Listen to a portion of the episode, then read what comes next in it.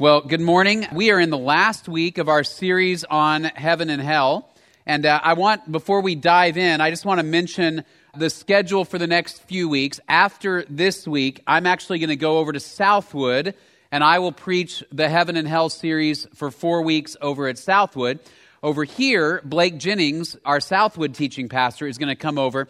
He'll be here for four weeks, and he is going to preach a series on the subject of hope hope in the face of discouragement, hope in the face of anxiety and depression, and basically address how do we as Christians walk through those types of issues in a way that is consistent with what God says in His Word. I think it's going to be a great series. I think it's going to be a great series. You're going to enjoy it. And so I'll be back right around uh, spring break time. So for the next four weeks, Blake will be here. I'll be over there. I hope you enjoy hearing from him. Now, as we move into our last week on heaven and hell, I want to start the morning uh, by asking for a couple of volunteers. I have a little exercise I want us to do together. Not a physical exercise. This is a mental exercise. Uh, if you volunteer, there might be a $5 Amazon gift card in it for you. So, can I get two volunteers? Okay, right here, I see one person.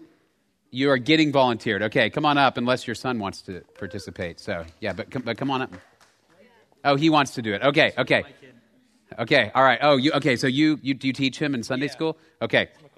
Oh, this is perfect. Okay, I love it. All right.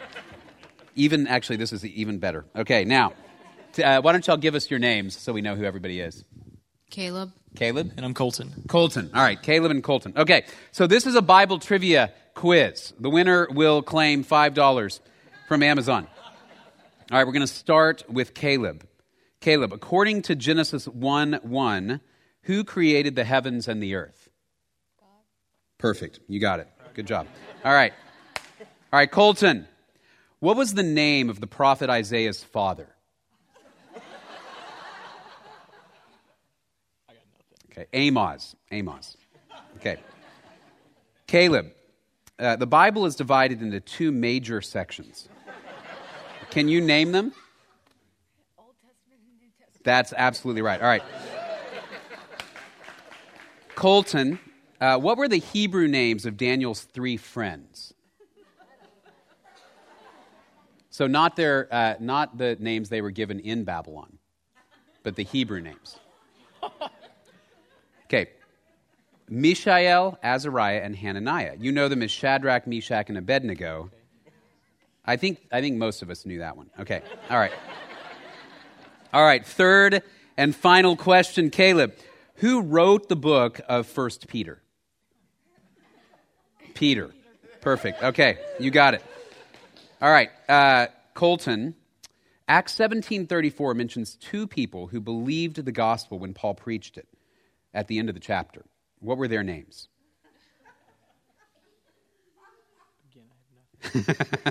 Dionysius the Areopagite and Damaris. Okay, now, because you were a good sport, I actually have gift cards for both of y'all. Okay, now, as, thank you guys, yeah. now, can sit down. As you figured out, that was extremely unfair. Uh, I rigged the quiz, and I actually was hoping uh, to, to have a situation like that where the student would outpace the teacher in the, uh, the quiz. Now, the reason I did that this morning is because when we talk about unfairness. My guess is that some of you, obviously most of you, after the first question, you went, that's unfair, right? That's not right. The game is rigged. One person has much easier questions than the other person. Now, uh, I would sense that there are people, perhaps, that at times you've thought that about the way God has arranged the world. That the world itself is unfair, that maybe the game is rigged. So, over the last few weeks, as we have been talking about heaven and hell, there are questions that come up in our minds anytime we address this subject. So when we say, look, the only way to have eternal life, to receive eternal life, is to believe in the gospel, to believe in Jesus.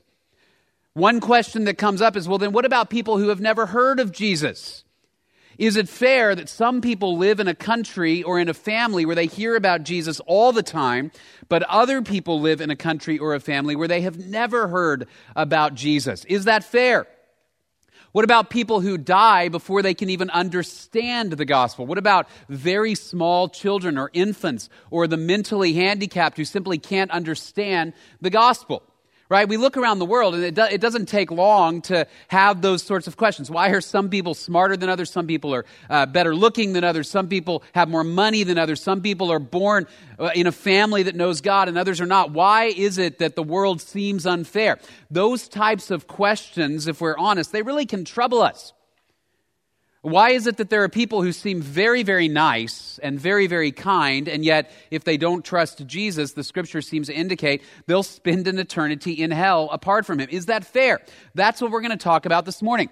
If you remember last week when we were talking on the subject of hell, I mentioned the author Rob Bell, uh, who used to be a pastor, and the book he wrote called Love Wins. And uh, his book, he disagrees with pretty much all of the conclusions that I have drawn throughout my series. But at the beginning of his book, he asks some really good questions. I want to show you just one quote from his book on this subject of the fairness of God. Here's what he says Of all the billions of people who have ever lived, will only a select number make it to a better place, and every single other person suffer torment and anguish forever? Is this acceptable to God? Has God created millions of people over tens of thousands of years who are going to spend eternity in anguish? Can God do this or even allow this and still claim to be a loving God? All right, so that's a difficult question. And if we're honest, many of us have asked those types of questions. So, what do we do with those questions? What I want to do this morning is I want to go to the scripture and we're going to make an attempt to answer this sort of question from God's word. Now, I want to be clear. I'm not going to explain to us everything about the doctrine of election or the mysteries of God or why God specifically has put one person in one family and another person in another family in another country. I don't know the specifics of God's plan. But what we are going to do is we're going to say, okay, let's draw some broad contours about God's character. Who is He? Because I think in order to answer this type of question, really what we need to look at is what sort of God do we worship? What's he like? And as we understand what he's like, I think we'll begin to understand a little bit more of how he has arranged the world so that men and women can come to know him. And so that in the end, I think where we want to land is to say this I can trust God because I can trust that his judgments are always right. And then I can worship God because he's good and he's loving and yet he's also holy and righteous at the same time. That's really where we're going to land. So let's begin with the discussion of who is God and how does that help inform these questions of God's fairness. The first point that we want to make this morning is this God is just. God is just. Now, if you remember, if you were here last week when we talked about hell, the very first point about hell was hell is just, right? And what, what we meant by that was that hell, really, as we see it play out in the scripture, heaven and hell are consistent with the righteous or just character of God. In other words, everything in the universe is really an expression of God's character, who He is, His justice, and we'll see His mercy and His grace and His love at the same time. And you may remember we also talked about the distinction between fairness and justice. You remember that distinction? And I'll admit that uh, I kind of titled my sermon a little bit in a misleading way this morning uh, because I say, Is God unfair? Right? He is if by fair we mean that everybody always gets the same things all the time. So here's the way you might think about fairness versus justice. Remember when you were in elementary school and maybe uh, in your lunch you brought a bag of M&Ms or something for dessert. Right? And so you're sitting at lunch and you begin to share some of your M&Ms with a couple of kids next to you. You hand out some M&Ms to them and they enjoy it and maybe a teacher comes by and the teacher says, "Hey Billy, did you bring enough M&Ms for everybody?" And you think, well, no, I don't, I don't actually like everybody here, right? I only brought enough M&Ms for me and my friends. I didn't bring enough for everybody. Now, what is the teacher concerned about?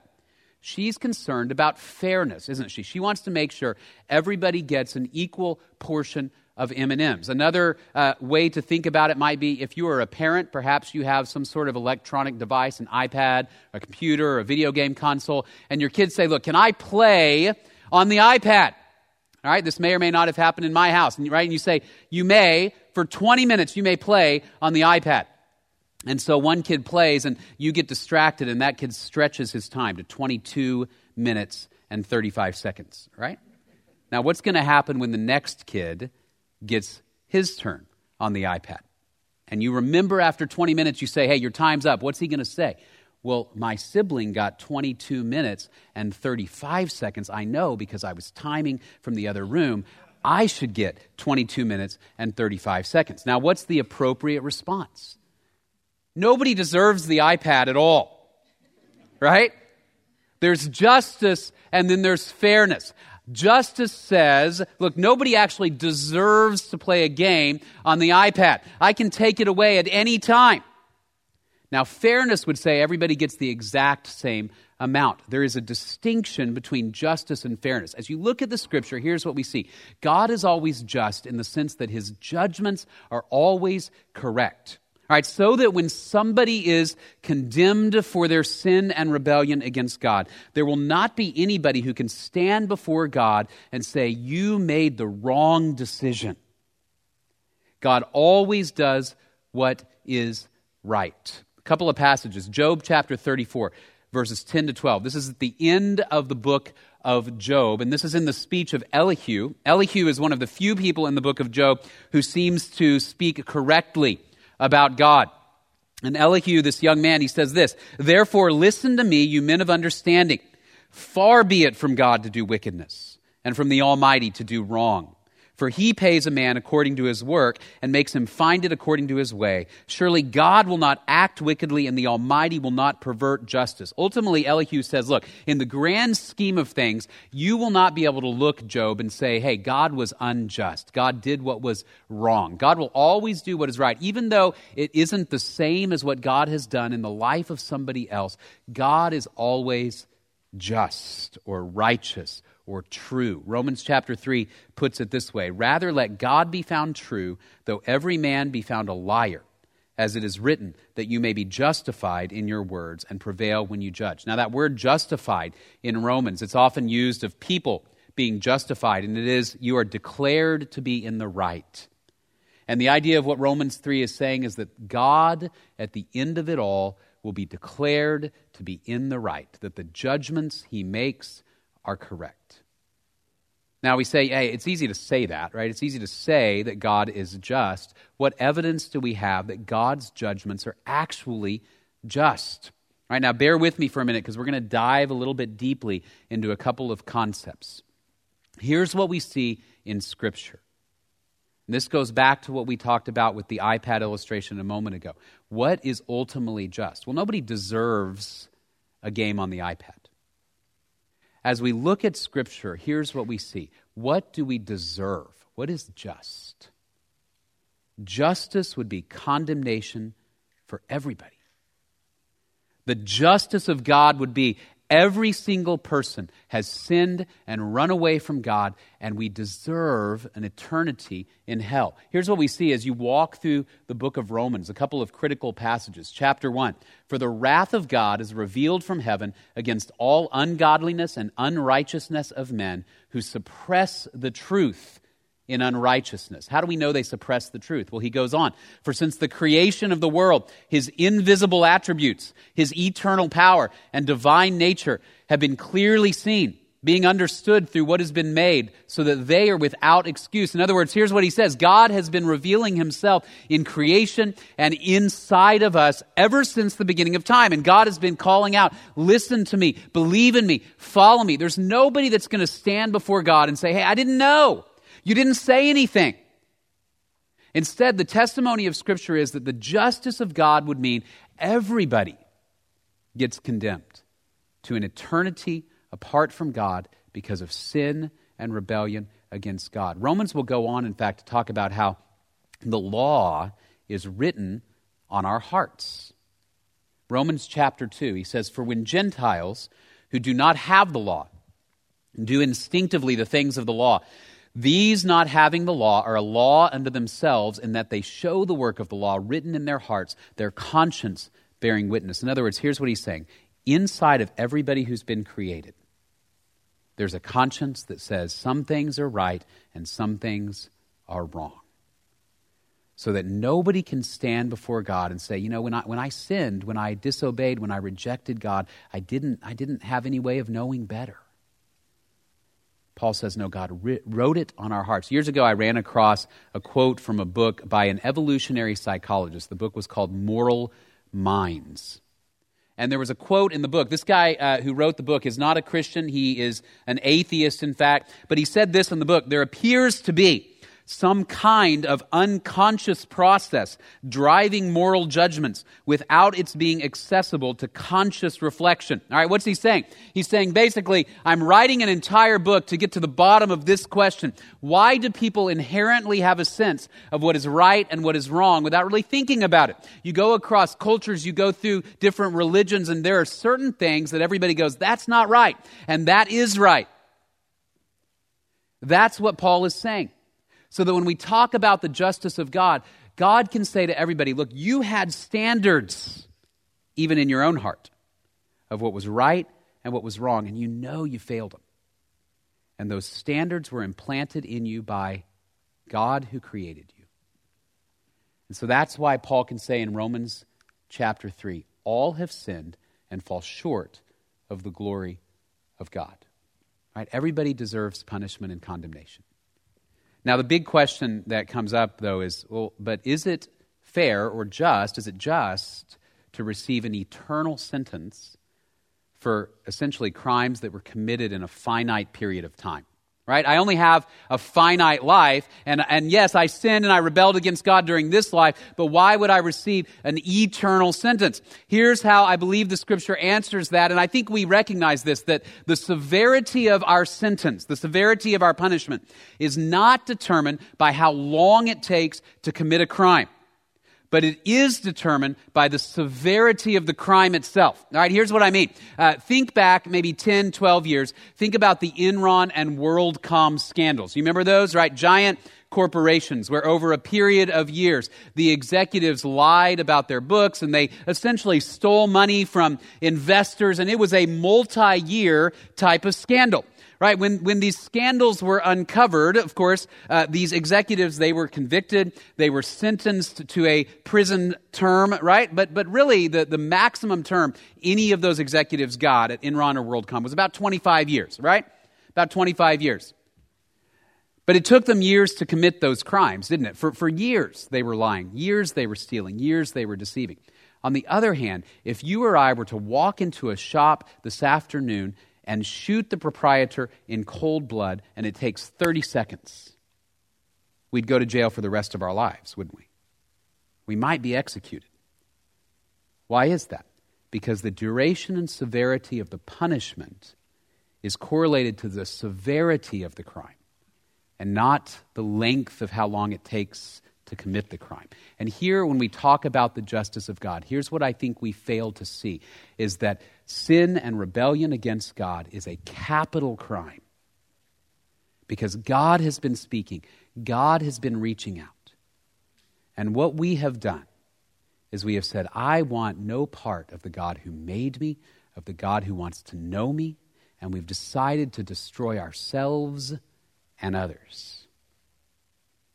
And I think all too often, here's what happens. We look around and we say, well, yeah, I, I, I know some people, or I know of some people who probably belong in hell. Right? So our minds go to Hitler, for example, or a serial killer, and we go, they belong there. Right? But I'm pretty good. I'm pretty nice. You remember when we talked about hell last week, I explained 66% of Americans believe hell exists, but like 2% think they belong there. Why is that? Hell exists, but for people worse than me. And we all think that.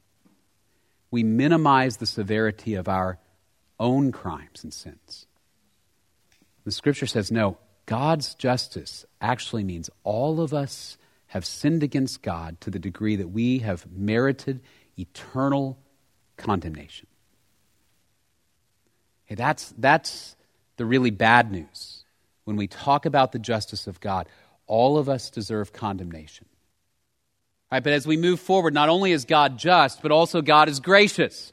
As you move through the scripture, you see not only is God just, but God is deeply gracious. And the prime illustration of his grace, of course, is that he gave his own son, Jesus Christ, right? John 3:16, probably the first passage you ever memorized. For God so loved the world that he gave his only begotten Son, that whosoever believes in him should not perish, but have everlasting life. God gave his Son to save sinners, right? So when we talk about the justice of God, we always want to follow it up and say, but God is gracious, right? So God, without violating his holiness, found a way to satisfy his justice.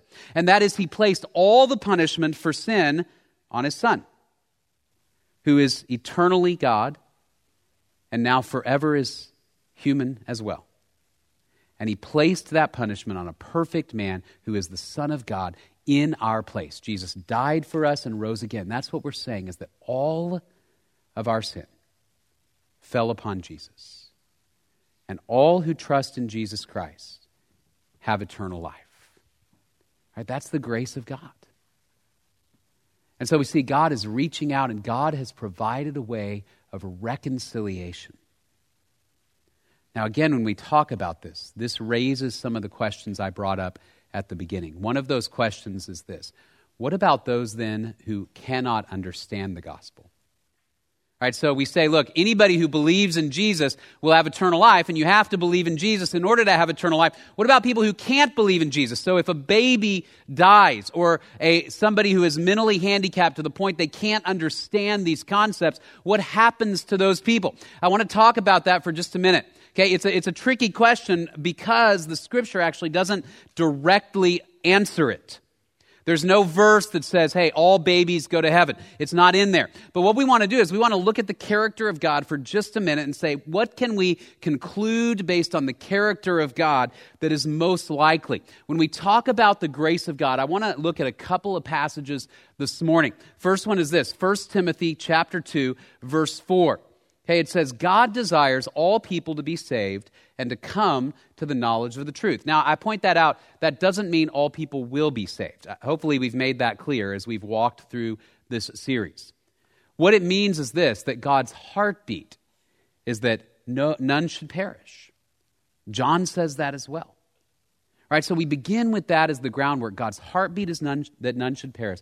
God has placed the sins of humanity on his son, and Jesus rose from the dead, defeating death and sin and Satan forever. And God wants people to know him. That's the orientation. God is not trying to keep people from him, he is trying to bring people to himself.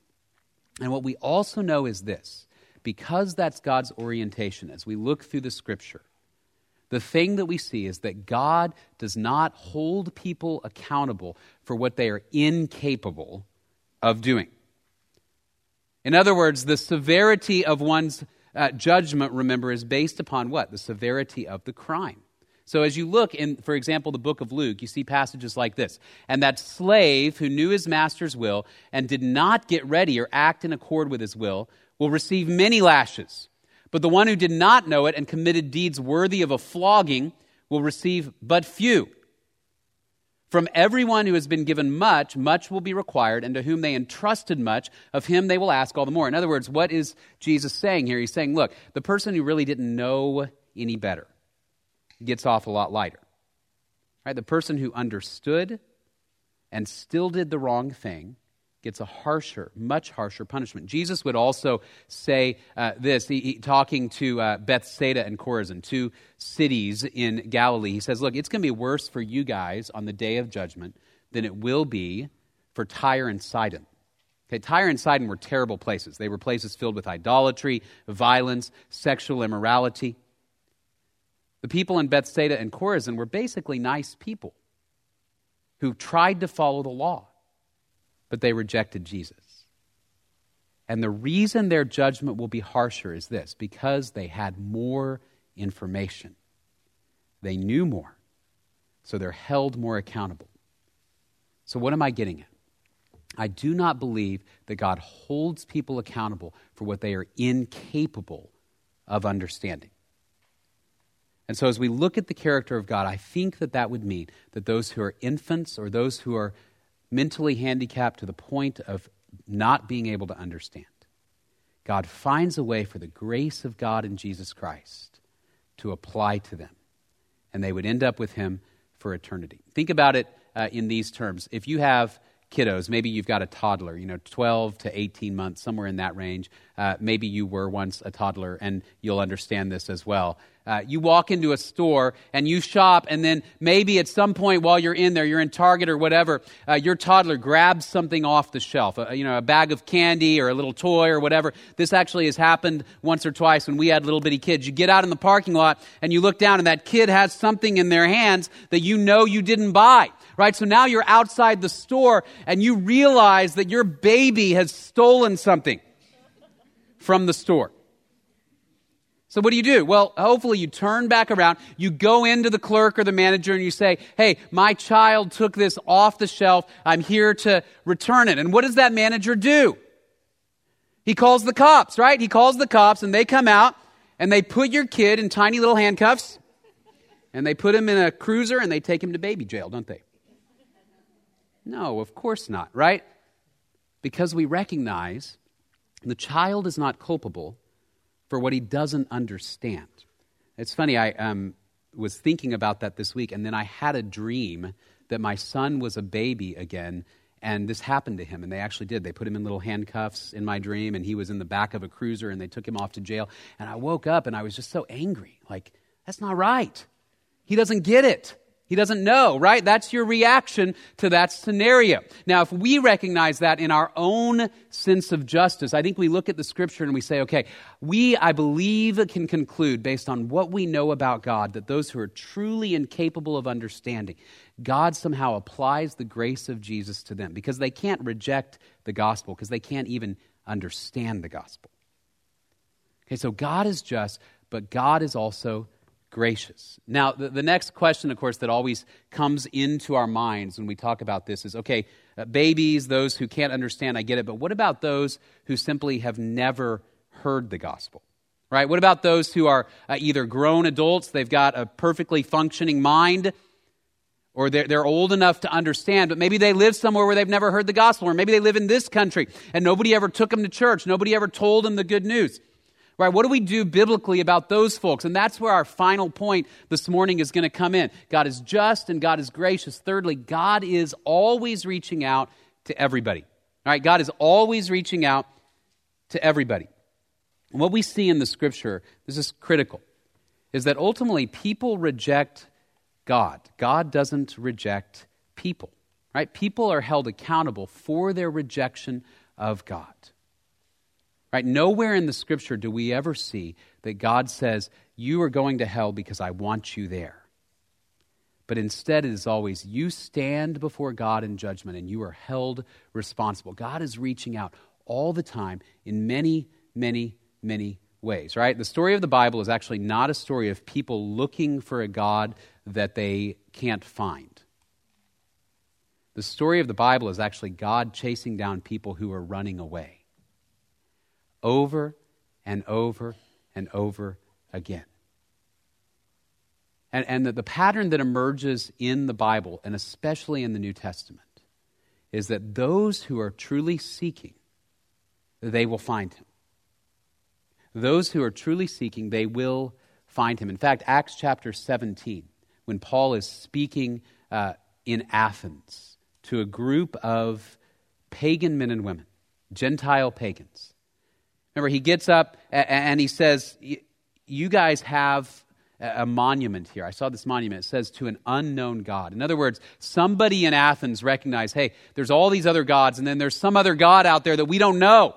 And Paul says, I'm here to tell you who he is. And he begins to explain the gospel. And one of the things he says in the course of this speech is he says, And he, that is God, made from one man every nation of mankind to live on all the face of the earth, having determined their appointed times and the boundaries of their habitation. Why? That they would seek God. If perhaps they might grope for him and find him though He's not far from each one of us. In other words, Paul says, look, God isn't hiding away in a corner. He's right there. He's put you where He wants you so that you will find Him. You need to understand God is always shouting out. He's shouting in creation. He's shouting in your conscience. He's shouting through His Word. He's shouted through His Son. God is always saying, I'm here. I'm here. And He says He puts you right where He wants you so that you may grope for Him and find Him. Right? And that's the pattern that we find in Scripture. So that when we look, we, when we look around the world and we look in Scripture at the concept of other faith systems that do not accept the God of the Scripture, what we actually see is this those are not attempts to find God, those are attempts to run away from God. Those are humanity's way of saying, I don't agree or want to follow the God revealed in creation, the God revealed in conscience, so I will build my own. A God that I can reach by doing good things. A God that will let me be my own Savior. And yet, there are always some in every culture, in every time, who say, No, I look around and I want to find the God who is, not the God that I make. Hebrews chapter 11. Without faith, it is impossible to please him. For he who comes to God must believe this that he is, and that he is a rewarder of those who seek him. Jesus said in Matthew chapter 7 Look, if you're a dad and your son asks you for an egg, you're not going to give him a stone, are you? A rock? Or if he asks for a fish, you're not going to give him a snake, right? A son who asks for a gift, a loving father gives it. He says, How much more will the Father give good gifts to those who ask Him? In fact, he says, the Holy Spirit, to those who seek Him. And so, as you look through the scripture, what you see actually is that those who want to know God, even if they're not Jewish, even if they don't live in a place where uh, the God of the Israelites is talked about a lot, those who seek Him tend to find him. Let me give you a couple of uh, illustrations from the scripture. Acts chapter 8. Some of you will remember Acts chapter 8, the story of Philip. Remember, Philip was this uh, kind of deacon, a servant in the early church. And one day Philip is preaching and, and God comes to him and says, Philip, I want you to go down to this road that goes to Gaza. And so Philip goes, okay. So he goes down to the road and he sees a chariot. And inside the chariot, there is an Ethiopian royal official who's sitting in the chariot and he's reading a scroll. He's reading the scroll uh, of Isaiah right? I don't know how he got it, probably because he traveled back and forth to Israel. Somebody gave him this scroll. So he's sitting there and he's reading it, and the chariot's going along and the horses are going along, and God says, Philip, go up and talk to that guy, right? So the scene's a little funny because Philip runs up. It says he runs to the chariot right? And he says, Do you understand what you're reading, right? And I've always pictured Philip kind of trying to keep up. And the guy looks out and you can imagine somebody's running next to my vehicle, right? And the guy goes, Well, how can I understand it unless somebody explains it to me? And Philip goes, Stop the chariot. Let me get inside. And he gets inside and he looks, and the guy's reading Isaiah 53, the great passage about the death of the Messiah for sin. And he says, Who's, who's he talking about? Is he talking about himself? Is he talking about somebody else? It says Philip began with that very passage and he explained the good news about Jesus to this guy. And then the crazy thing is, he gets out of the chariot and God just like takes Philip to another place. He just disappears. Right? But here's a guy looking for God. God says, I'm going to send a messenger. You see it with Cornelius in Acts 10 as well. Cornelius is a Gentile who he has come in contact with the God of the Israelites, and he says, I believe in that God. I do not believe in the gods of the Romans. But he wants to know more, and you, you know from this passage, he begins to pray that he would know God and know him better. And God sends Peter right to his door. And Peter says, Cornelius, your prayers have been answered because I'm here to bring you good news.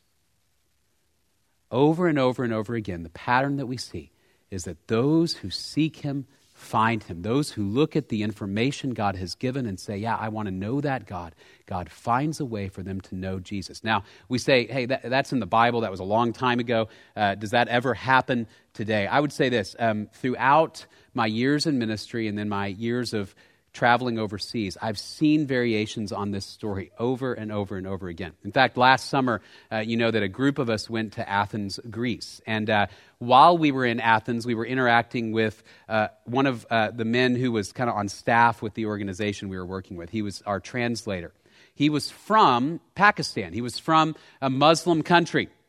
And he had fled from his country and he had come into Athens. And when he got into Athens, uh, he was trying to find work and he took a day job, a, a job for a day with um, a guy who kind of demolished houses.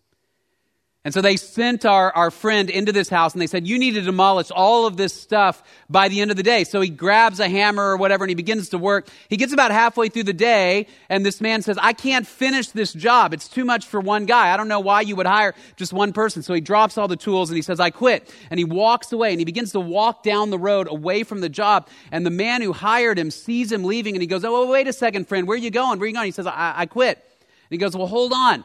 I haven't paid you for the, the time that you worked, for the half day that you worked. The guy goes, well, You're going to pay me for that? All right, why would you pay somebody who quit? He goes, Well, you worked. You worked half the day. We made an agreement. So he paid him for the half day. And, and our friend walked away, and, and that began to bother him because he said, You know, where I come from, nobody would do that. He said, This guy, nobody was watching him. There wasn't anybody watching him to see if he paid me. He had no incentive to do it other than that he must have thought it was right. And he goes, Where would he get the idea that he thought it was right? Nobody was watching. And then he thought, He must think his God is watching him. But what kind of God would insist that he do something like that? Because the God that I learned about wouldn't. And he thought, I want to know that God. And he began to study and asked questions of Christians, and he learned about Jesus. Uh, years ago, there was a man who gave a sermon over at our Anderson campus, a, a very good friend of uh, Brian Fisher, our pastor. And uh, this man's name was Babu, also from Pakistan, and he grew up in a Hindu environment. Lots of gods. They worshiped gods that, that, that, did all kinds of things, brought the crops and you know all of these different things. But uh, in his early life, people around him began to die. Family members began to die, and he began to ask this question. He asked his grandmother, Hey, which of these gods controls life and death? Which of these gods can bring someone back from the dead? And his grandmother kind of said, Hey, you asked too many questions. Go do something productive. And sent him away. But he couldn't get it out of his mind. There has to be a God. There has to be a God that controls life and death. And he, in a dream, saw a vision that he would get a book from a white man and he'd learn about Jesus. So when he met a missionary, he saw the book and he believed in Jesus because he was seeking. One or two more, really quickly. Years ago, when I was in college ministry, I asked some of our students who had gone overseas for a longer period of time, a year or two, to send me stories where somebody was seeking to know about God and they learned the gospel. This one stood out. One woman said that she talked to a, a, a lady, this was in North Africa. Said, This lady told me that she was dreaming that she fell in a pit of trash, slime, and filth and couldn't get out. She kept trying and trying, but couldn't climb out by herself. She looked up and saw a man in bright white clothes at the top of the pit. He reached down to pull her out, and he had a hole in his hand. And so she began to ask, Who is it that would pull me out? Who has holes in his hands. And she learned about Jesus. What am I getting at? God is just and gracious, and He's always speaking. And He can use whatever means that He wants to use. And the testimony of Scripture is this that when somebody says, Yeah, I see God's eternal power and divine nature in creation, I see it written on my heart. I want to know that God, that God sends them more information, and more information, and more information. He is a rewarder of those who seek him. So that we can trust his judgments. So God is just, God is gracious, God is reaching out to everybody. As we close, a few thoughts by way of application. The first thing is this we can trust him. We can trust him. We respond to him in faith. It may be that you are in here this morning and uh, you haven't yet trusted in God through Jesus Christ. You, you don't yet have a relationship with Him. You have not believed in Jesus. The message of the morning is that God has made a way for you to be reconciled to Him in Jesus Christ. And so, so this morning may be the morning that the Spirit is saying, trust in Him. Okay, if you know Him, you can trust His judgments. You can know that His judgments are good, right? That He always does what is right. So trust in Him. Secondly, proclaim the gospel. I think about those stories about, uh, you know, Philip and, and Peter, this, this Ethiopian man, and then Cornelius, and I go, you know, the, the means ultimately that God used for those people to hear about Jesus was God sent somebody to them who knew. Right? And it may be that, that you're that person for somebody at work, somebody in your neighborhood, somebody in your family, right? And it's not that God won't reach them without you, it's that God wants to give you the privilege of participating, of having the joy of being that individual who gets to share the message. Right? The Great Commission isn't a burden, it, it's a privilege for us to participate in the sharing of the good news. And, then, thirdly, we worship Him. We worship Him for His character. Uh, we're going to celebrate communion as we close. And as we celebrate communion, what we really are celebrating is just what we've been talking about this morning that in His grace and His love, God found a way for us to be reconciled to Him in Jesus, that He placed all of our sin on Jesus Christ. Jesus gave His body and His blood for us, and then He rose again. And He offers eternal life. And so we worship Him for who He is and that we can trust Him. So as the elements come around, spend a few moments just in praise of God's love and goodness. And then also spend a few moments asking this question uh, Is there somebody in your life this week that you sense the Spirit saying, maybe you are the one that God is sending to share the good news with somebody who is seeking? Let's uh, ponder that as the elements come around. 1 Corinthians 11, starting in verse 23, Paul wrote, For I received from the Lord that which I also delivered to you, and that the Lord Jesus, in the night in which he was betrayed, took bread. And when he had given thanks, he broke it, and said, This is my body, which is for you. Do this in remembrance of me.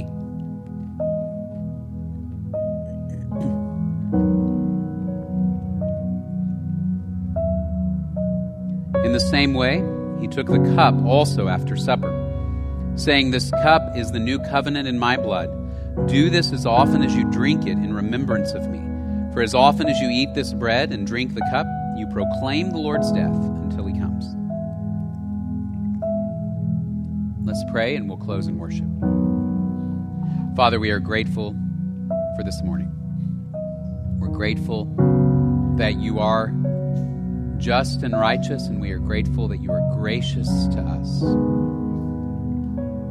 Father, we thank you that your love for us and for the world was so great that you gave your only Son. We pray that we would be ambassadors of that grace and of that love and of the truth of the death and resurrection of Jesus.